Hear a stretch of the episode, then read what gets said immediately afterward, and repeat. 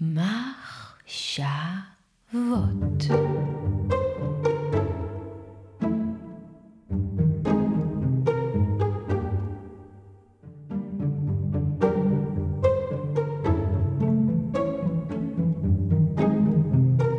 יש לנו תיש.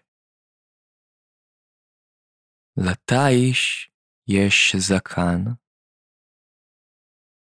ולא ארבע רגליים, וגם זנב קטן. בא מקל, בא סרגל, מה שבא ליד, במקל, בסרגל, מה שבא ליד. זאת אומרת שאם אין בנמצא בהישג יד מקל או סרגל, כל האמצעים כשרים, אין לבחול בהם. אפשר לתפוס את המקינטה ולתת לו אחת על הראש. אפשר להרים איזה כיסא. אני רוצה לעשות איזה טריק, ומה שבא ליד שלי יהיה מכונת התספורת שלי, כי הוא שעיר. אותו תיש, יש לו זקן ושערות, ככה קראו לו שמה בעבר, ככה הוא מכונה בתנ"ך. ואני אספר אותו. כמו ספר שמגיע אליו מישהו והשיער שלו סתור, מבולגן, פראי, והספר מספר אותו, מסדר אותו, מארגן אותו. ואני אספר אותו גם במובן של ספרות. יהיה דבר ראשון ודבר שני, משהו עם התחלה, שהולך וגדל בצורה מסודרת, אחת, שתיים, שלוש. אמצע וסוף. ואני אספר אותו בתוך סיפור, כמו מישהו שסופר לא רק ספרות, אלא ספרים, וגם להם הוא נותן המספר התחלה ואמצע וסוף, וככה מגיע אליו משהו פראי מדי, איזשהו ג'ונגל, והוא, כל מה שהוא עושה זה מסדר אותו באיזשהו אופן, ככה שיהיה יפה לעיכול ונוח למראה, ושיהיה אפשר להבין אותו. עם אותה מקינטה, שכשלא היה לי מקל או סרגל אז אותה תפסתי, אני מכין לפעמים קפה לכל מיני אנשים שבאים אליי לשבת ולדבר איתי. ואני מכין להם קפה ואנחנו יושבים בגינה שלי ושותים קפה. ושם יש צמח, אוזן פיל, כינויו, שגדל וגדל יתר על המידה והוא די מוזר שם כבר בגינה, כי הוא ענק. הוא באמת יוצא דופן. הוא יצא מכלל שליטה אפשר להגיד אפילו ירד מהפסים.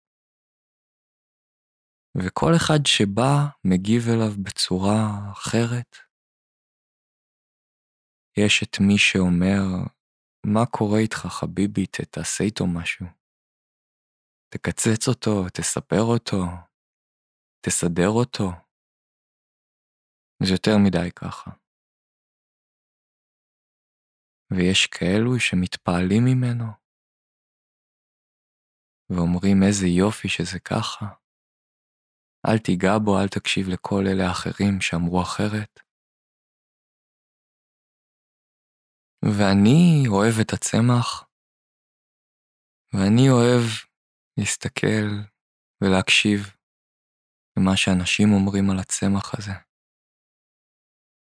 ולא פעם תהיתי לעצמי, מהי אותה הדופן שהצמח הזה יצא ממנה, ומהם אותם פסים שהוא ירד מהם, מה הפך אותו לכל כך מוגזם שדורש לגזום אותו? הרי אם אותו הצמח היה ביער או בג'ונגל, הוא לא היה נראה כל כך תמוה ומוזר, הוא לא היה מושך את תשומת הלב של כל מי שהיה נתקל בו. הוא היה בסביבה שהייתה הולמת אותו. אבל משהו כאן, בבית, לא ביער,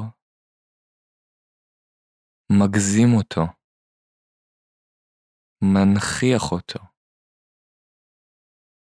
הבית הוא הדופן שהצמח הזה, או הגודל של הצמח הזה, הפראיות שהצמח הזה מותיר לעצמו, יוצא ממנה. כמו השעיר הזה שאני רוצה לספר. בבית, בבתים שלנו, הדברים מאורגנים ומסודרים אחרת מאשר בג'ונגל או ביער.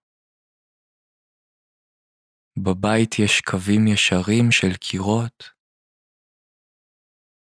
יש ימים שמסודרים לפי הסדר אפשר לספור אותם. ישנו היום הראשון, השני, השלישי, הרביעי, החמישי, השישי והשביעי. וישנם החודשים שאפשר לספור אותם. הם כבר קשורים קשר ישיר יותר לאיזה משהו שכן נמצא שם בג'ונגל. שזה העיגול הגבינתי הזה שנמצא, כדור גבינתי שנמצא בשמיים, ומתרוקן ומתמלא, לוקח לו חודש לעשות את הדבר הזה, או יותר נכון להגיד, של הזמן שלוקח לו לעשות את הדבר הזה, קראו חודש, הזמן שלוקח לו להתחדש. ובבית יש לנו רצפה שטוחה להפליא, קירות לבנים ואחידים, זוויות חדות, ובבית יש לנו עוד איזה משהו, הבדלה שלא נמצאת שם ביער, בין מה שנקי לבין מה שמלוכלך. ומה שמלוכלך אצלנו בבית לא היה נחשב למלוכלך ביער. כל החול על הרצפה, כל השערות על הרצפה או בשירותים. אפילו הגללים, גללי חזיר בר, היער הוא המקום הטבעי שלהם, האדמה, זה לא נראה שם כמו לכלוך, ובבית זה כן. יש איזו אנרגיה שמתקיימת בחוץ והיא לא כל כך מאורגנת ומסודרת, היא כאוטית, והיא רנדומלית, כמו עץ שהענפים שלו גדלים לפה ולשם, וכל גדילה שלהם אי אפשר לדעת כל כך לאן, לאיזה כיוון תלך. וכל נקודה שמסתכלים עליה שמה בחוץ, בטבע וביער, היא אינסופית. יש בה רנדומליות שהיא אינסופית, כל עלה שונה מהעלה שלידו. כל גזע יש לו צורה קצת אחרת, ובתוך כל נקודה, כל נקודה יש לה צבע קצת אחר. והדברים הולכים לפה ולשם, ואי אפשר לצפות אותם באמת, או לנבא לאן ילכו. עוד דבר שבא ליד, אם אין מקל או סרגל או מקינטה או מכונת תספורת, זה המטרונום שנמצא על הפסנתר שלי. מכשיר כבד, גם במשקל שלו וגם במשמעות שלו, ואיתו אפשר גם להחטיף לשעיר, כי הוא סופר את הזמן בצורה מאוד מכנית.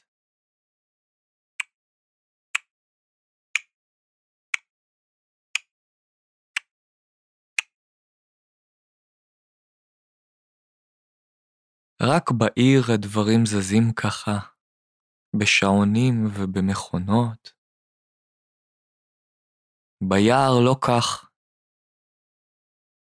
ביער הדברים מתנהגים אחרת, המקצב שלהם הוא לא אחיד אף פעם.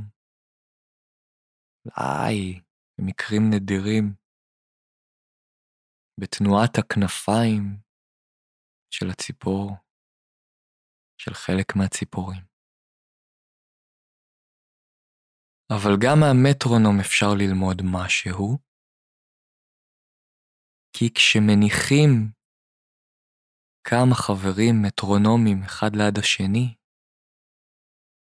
על איזשהו משטח שמושפע מהתנודות שלהם, זאת אומרת, אדמה שזזה ביחס למקצב שלהם, ושיכולה לנוע באיזשהו אופן או לרטוט במקצב שלהם וככה לשמש כתווך שמעביר מידע ממטרונום אחד למטרונום אחר. אז הם בהתחלה מפעילים אותם כל אחד בקצב משלו, והם מתפרעים, יש שם רנדומליות וכאוס, אבל הם מתקשרים המטרונומים, ואיכשהו בדרך פלא, לפעמים, הם ממש מסתנכרנים. מתחילים לפעול בקצב זהה ונראים כמו חבורה של חיילים גרמנים במצעד. כולם ביחד. יש בטבע כוח מסנכרן. דבר מעניין אף יותר, דבר מעניין אף יותר קורה כשמניחים זה לצד זה שני משטחים שעליהם יש מטרונומים, והמשטחים גם הם מחוברים באיזשהו אופן, יש איזשהו גשר שמעביר מידע בין שני המשטחים. ושוב מפעילים את כולם באיזשהו קצב, יש שם רנדומליות ויש שם כאוס, ואז הדברים מתחילים להתפצל ולהתפלג. פתאום, על משטח אחד, כל המטרונומים חיילים נאצים. במשטח השני, בלאגן. קראו לתופעה הזאת אפקט קימרי, על שם קימרה, שהיא בראש ובראשונה מפלצת. יש לה גוף של אריה, ושלושה ראשים, אחד של דרקון, אחד של נחש, אחד של... לא זוכר מה. אני לא יודע למה קראו לזה ככה, אבל זה מאוד קשור צורה סימבולית לתופעה הזאת. כי התופעה הזאת מראה שמתוך הג'ונגל, מתוך הכאוס ומתוך הרנדומליות הראשוניים, ממוצה איזשהו סדר שאפשר לקרוא לו העיר, הבית, הארגון. ומהצד השני, וממש במקביל, נוצרת איזושהי שארית, שזה כל הלכלוך שהיה צריך להוציא מהג'ונגל כדי ליצור את הסדר של הבית. בג'ונגל הכל סבבה, בבית יש דברים שהם סבבה לגמרי, ויש דברים שאין להם מקום, שהם יהיו יוצאי דופן. מחוץ להגדרה, מחוץ לגדר של אותו הבית. יש את מי שמוזמן הביתה ומוזמן לעיר ולחומות העיר, ויש את המפלצות שנמצאות בחוץ, ושאם הן יצליחו לחדור את החומות, את ההגדרות, ולהיכנס הביתה, הן יטנפו אותו, ויכלו אותו ויעיינו אותו, כי אלו פשוט שני ניקודים, פלוס ומינוס, חיובי ושלילי, מאוזנים מאוד, ואם הם נפגשים הם הורגים אחד את השני. והדברים חוזרים להיות ג'ונגל, אותו ג'ונגל ראשוני שיצר אותם. ושני הצדדים האלה, כל מה שסבבה וכל מה שלא סבבה, או במילים אחרות, כל מה שלגיטימי, וכל מה שנשללה ממנו הלגיטימציה שלו, הם מאזנים אחד את השני. האחד לא יכול להתקיים בלי האחר. כי הם שניהם נגזרות, הם נגזרו מאותו ג'ונגל ראשוני וכאוטי, כי כדי ליצור סדר בתוך אותו הג'ונגל, או יותר נכון, למצות מתוכו איזשהו סדר, היה צריך בה בעת גם להגדיר את כל מה שהוא לא שייך לאותו הסדר, אבל שנמצא שם בג'ונגל. ובלי האחד אין את האחר. בלי הטוב, או כל מה שהוגדר כטוב, אין את הרע. בלי שנגדיר שנקי זה שהרצפה חלקה ואין עליה חול, אין את הלכלוך. וגם להפך. במובנים אנושיים, בלי שיהיו לנו את כל הרוצחים והאנסים והפדופילים אה, והמחבלים והטרוריסטים והחייזרים ושאר המפלצות, לא יהיו לנו אנשים הגונים וגיבורים וטובי לב. ואנחנו מצאנו לנו כל מיני טריקים כדי לשמר את המצב הזה, ואולי כדי לא לדחוב את כל התכונות הנוראיות והמלוכלכות האלה לתוך בני אדם, אנחנו תוחבים אותן לתוך שעיר, תיש, מסכן, ושולחים אותו לעזאזל. העזאזל, אולי זה הגיהנום. שולחים אותו כמנחה לשטן, לא מכחישים את הרוע, זורקים עצם שיהיה לו במה להתעסק לשטן הזה, שיעזוב אותנו עוד קצת לנפשנו. עושים אקט שמאפשר לסדר שלנו, הסדר החברתי והעירי שלנו, לשרוד ולהמשיך ולשגשג. וכשאנחנו עושים את זה,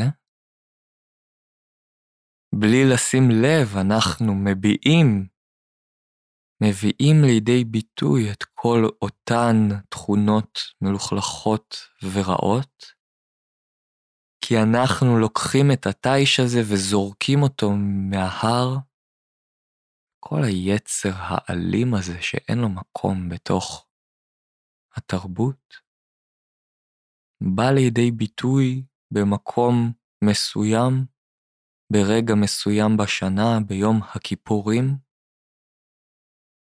והוצאנו את האנרגיה הזאת ולכן אנחנו יכולים להיות נקיים ממנה. היא באה לידי פורקן.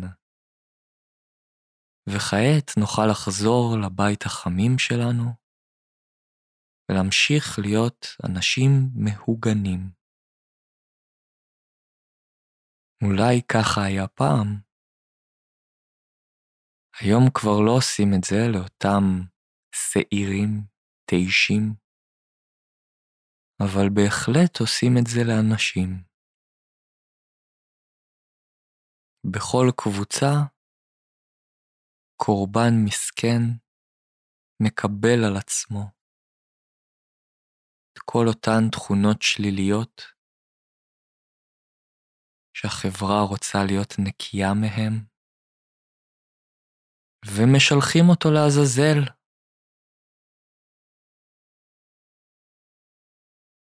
מגלים אותו, מבודדים אותו, כולאים אותו ומאשפזים אותו. מכנים אותו בשלל כינויים, רק שלא ייגע בנו ויטמא אותנו. לכל תרבות יש מפלצות משלה, ולכל אדם יש מפלצות משלו, ולכל משפחה יש מפלצות משלה, ולכל זוגיות יש מפלצות משלה. והחברה יוצרת לעצמה את המפלצות שלה כדי שיהיה לה במה להילחם, וכדי להמשיך להיות מסוגלת להתאגד סביב אותם כללים והנחיות ותכונות שהיא מגדירה כטובות ולגיטימיות, וששומרות ומשמרות את הסדר שלה. ואם אתה מוצא את עצמך כמפלצת, דע שקרה לך אחד מהדברים האלה, ושאולי יש דרך להפסיק את זה, לעצור את זה, לשנות את זה, להזיז את זה, להחזיר את זה לאותו מקום שתחב את זה לתוך נפשך. וגם אם אתה אדם הגון שמוצא בעצמו איזה מקום או אזור קטן, חלק מסוים ביום שבו אתה לא עצמך ואתה עושה איזשהו דבר מפלצתי, דע שיש איזה דרך לאזן בין השניים. להפגיש בין האנרגיות, זה יגרור איזה מוות קטן, איזה פיצוץ, איזה טרנספורמציה כזאת. איזה קריסה של הדברים לתוך עצמם ותקום מחדש כמו עוף החול. ודע שאם אתה אדם הגון ומהוגן יתר על המידה, ונלחם ואתה גיבור גדול שהורג מפלצות, שהדרך להתפתח תהיה דווקא להבין שאתה הוא המפלצת ושאתה הורג חלק מנפשך בכל פעם מחדש. וגם אם תטפס למגדל הכי גבוה ותציל את הנסיכה מהדרקון, אתה תבין שהיא בעצם די נהנית שם עם הדרקון, ואתה הדרקון, וככל שתשנא יותר את הדרקון, ככה יותר לא תצליח לחיות איתה ותקנא בקשר שיש לה עם הדרקון. ורק כאשר תעיז להבין שאתה הדרקון, תוכל לחיות איתה ולהיות שלם יותר. והסיפור שרציתי לספר, החוויה שרציתי קצת לארגן ולנסות להעביר, זה בכלל לא זה. הסיפור התחיל כשקמתי בבוקר לפני כמה ימים. השמש זרחה, חלמון צהוב בשמיים הכחולים. היה זה בחורף, בעת שבה העננים מגשימים את החלומות שלהם על פני האדמה, והחלומות מחלחלים ויוצרים נחלים וממלאים את אותם סדקים על פני ההרים, וממשיכים לחצוב ולסטט אותם. ובאותו בוקר, כאמור, השמש זרחה, האירה את כל הירקרקות של היער שנמצא פה מאחורי ביתי. היה יום חמים, והיער משום מה קסם לי יותר מאשר בדרך כלל. הוא מצא חן בעיניי,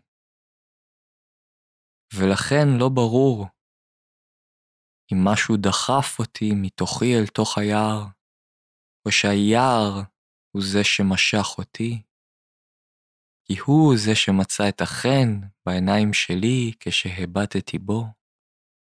ואמרתי לעצמי, יאללה, נלך, נצלול אל תוך היער.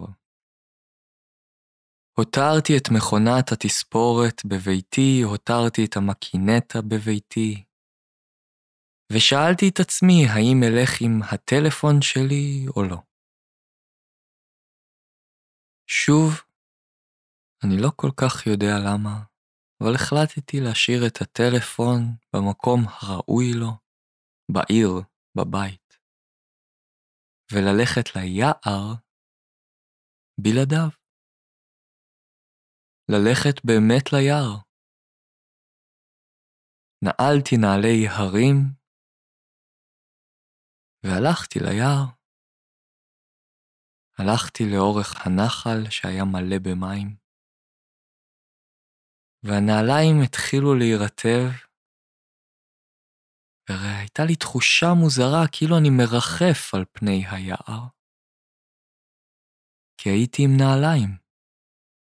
משהו חזק הפריד ביני לבין היער, לבין האדמה. הרגליים שלי ביקשו לגעת במים ולהרגיש אותם, ובאבנים.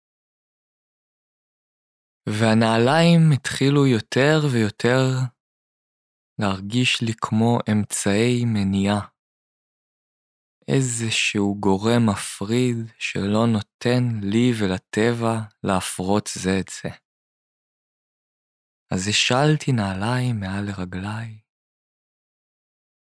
והלכתי ליחף ביער בנחל. היה קשה ללכת, כי הרגליים שלי לא היו רגילות ללכת בתוך נחל, יחפות להן. אז הלכתי לאט. היה לי קר ונהניתי מהקור, היה לי כואב ונהניתי מהכאב. והדברים החלו להיות מונחים במקומם. הזוויות של הרגל טעמו לזוויות של האדמה. הפרטים הרבים והשבירות של האור והצבעים התאימו מאוד לעיניים שלי. האוויר היה נעים לאור, החום היה נעים לאור. ציוץ הציפורים היה נעים לקולטנים שבאוזניים. הוא דגדג אותי. הריח של הגשם היה נעים לאף. ועוד איזה משהו התחיל למצוא את מקומו הטבעי. דבר היה דבור על אופניו, וכך גם הפחד והחרדה החלו לאט לאט להזדקק, להיות מזוקקים, והתאימו לאיזה טקסטורה מיוחדת, ארוכה שכזאת ומתפתלת. עם טקסטורה על הגב, והיא מזדנבת והולכת לפה ולשם, ופולשת ומסתווה. וכך עיניי החלו לתור אחר הנחש. ולא הייתי מוטרד יותר מדי, למרות שפחדתי. כי הדבר הרגיש מתאים. הרגשתי שישנה הרמוניה בין הפחד לבין הנחש. העדפתי לחשוש מפני הקשה של נחש, מאשר להתחיל להסתובב בעיר ולנחש ממה אני פוחד. העדפתי שהפחד ייתפס לדבר האמיתי הזה, ולא ירחף לו באוויר באיזו צורה מופשטת של חרדה מפני הקיום. היה זה הרמוני והולם עד כדי כך ששכחתי שיש לי רגליים ושכחתי שיש לי פחד, והתהלכתי לי והלכתי בתוך הנחל, תפסתי לי בענפים כדי לייצב את עצמי. הלכתי קדימה לכאורה, אבל התחושה הייתה כאילו אני הולך ומעמיק אל תוך עצמי. עברתי מתחת לעץ. הייתה קשת שיצרו שני עצים מעל לנחל. והרגל שלי פתאום נתקעה בין איזה שני סלעים. לא הצלחתי לייצב את עצמי ולא ראיתי את הקרקעית של הנחל. אז הרמתי את ידי כדי לתפוס בענפי העץ, כדי לייצב את עצמי ולהיחלץ משם, ומעל לראשי שמעתי פתאום איזה קרקוש, איזו התפתלות, איזה משהו שעשה לי ככה, ליד האוזן, הרמתי את מבטי למעלה וראיתי את הדבר הכי מפחיד שראיתי מתפתל לנגד עיניי, קרוב מדי לעיניי, קרוב מדי לפרצופי, נחש. קפצתי אחורה וראיתי אותו מתפתל שם ולא הבנתי בהתחלה כל כך מה אני רואה אפילו. לא רציתי שזה יהיה זה, ובכל מאודי נפשי צעקה, לא, לא, לא, לא, זה לא קרה עכשיו. לא, לא, לא, לא, לא, לא, לא, לא, לא, לא, לא, לא, לא. וניסיתי להכחיש את הנחש. והנחש היה שם, וכמו אמר לי, כן, דווקא כן, הנה אני, הנני. אני כאן. ואני אמרתי, לא, לא, לא. ואז, אחרי שאמרתי, לא, לא, לא, פתאום התגייסו בי כוחות הלוחמה שלי, הכוחות שלא אוהבים לפחד עד כדי שיתוק וקיפאון, וצעקו לא, אבל הפעם הם לא צעקו לא לנחש, אלא הם צעקו לא לפחד. די כבר לפחד, תכיל את זה, תתגבר על זה, תהיה גבר, תישא את הכאב, את הפחד, הנה הוא הנחש. אני לא מפחד מהפחד, אין את הפחד. והנחש אמר לי, אה, איבדתי אותך גבר, לא, לא מבין את זה, זה כבר מורכב מדי בשבילי. ואז כאילו ניסיתי להכחיש את זה שהיה שם נחש, וזה שיכל להקיש אותי. וגם זה לא היה בדיוק במקום. אז המשכתי להביט בנחש ואמרתי לעצמי, טוב, נרצה או לא, אני מפחד. אדם אמיץ הוא לא אדם שלא מפחד, שמכחיש את הפחד, די להכחשות, הפחד שם והנחש שם. בוא נראה מה אני יכול ללמוד מהחוויה הזאת. בוא נסתכל עליו, ננסה להבין איזה נחש זה היה. היו לו צבעים של צפה, אבל גם היו לו צבעים של החבר של הצפה, שהוא לא ארסי. ברגע הזה קיוויתי דווקא שהוא יהיה צפה, כי זה יכול להיות סיפור יותר מעניין לספר. סכנה יותר מסוכנת להיתקל בה וללמוד ממנה סיפור גבורה. להרשים את כולם. ואמרתי לעצמי, מה אני עושה עכשיו? מה אני למד מן הנחש? הנה, פגשתי את הפחד בכבודו ובעצמו, את הפחד הקדום, את זה שבא עוד מגן עדן, את זה שבגללו גורשנו מכל הסבבה הזה.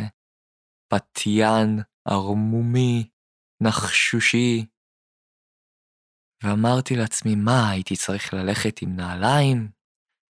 אבל גם הנעליים לא היו עוזרות, כי הוא היה לי על הפרצוף, הוא היה יכול להביא לי ביס בפנים. מה, הייתי הולך עם קסדה? קסדת קורונה מפלסטיק, אולי זה היה עוזר? גם לא בטוח. מה אפשר לעשות? אמרתי לעצמי, הפחד? הפחד בתוכי. הנחש פשוט שם, הוא לא עשה כלום. אני, הוא הייצוג, הוא הייצוג שמופיע בנפש שלי, ככה אני תופס, זה מה שאני תופס. ואז מה אני עושה עם הדבר הזה, עם הפחד, עם המפלצת של הפחד בנפש שלי? אני נותן לה להקפיא אותי, או אני מתעמת איתה, אני מנסה להימנע ממנה, אני לא אלך יותר בטבע, או שדווקא כן, אני אלך דווקא ואני אתחכך בכל הטראומות האלה, כי כל טראומה יכולה לחזק אותי, ואני אלמד ממנה. ובסוף הגעתי למשוואה מתמטית כמעט, שהיא כל עוד אני לא מת, זה טוב. כל עוד הדבר לא הרג אותי, טוב לפגוש אותו עד הקצה, להגיע לאיזון מושלם. להיות אמיץ כמה שאפשר בלי למות. ככה לגלות את הגבולות האמיתיים שלי. זו הייתה המשוואה האידיאלית אליה הגעתי, משוואת הלוחם האידיאלי. ואני מביט בנחש, והנחש המשיך להביט בי ולהגיד לי, על מה אתה מדבר? לא מבין אותך, פספסתי אותך לגמרי, ואם הגעת לכאן כדי לפגוש בי, כל שעשית זה רק התרחקת. רק התרחקת. אפילו כשהכחשת את הקיום שלי, היית במובן מסוים יותר קרוב. והשלת את נעליך מעל לרגליך, ואני השלתי את אורי מעל לגופי. ועדיין אתה פה ממציא סיפורים ומספר סיפורים במקום פשוט לשתוק ולהביט. אז הפסקתי, והבטתי בנחש, והנחש הביט בי. שנינו זהירים, שנינו דרוכים, ושנינו מאוד מאוד מסוקרנים זה מזה. הפסקתי לנסות, ובאותו הרגע נכנס לנפשי הנחש, ואולי אני גם לנפשו. הפרנו זה את שלוותו של זה. והפרנו זה את עולמו של זה. ואת מה שייוולד מתוך המפגש הזה, אין לי כל דרך לצפות או לנבא.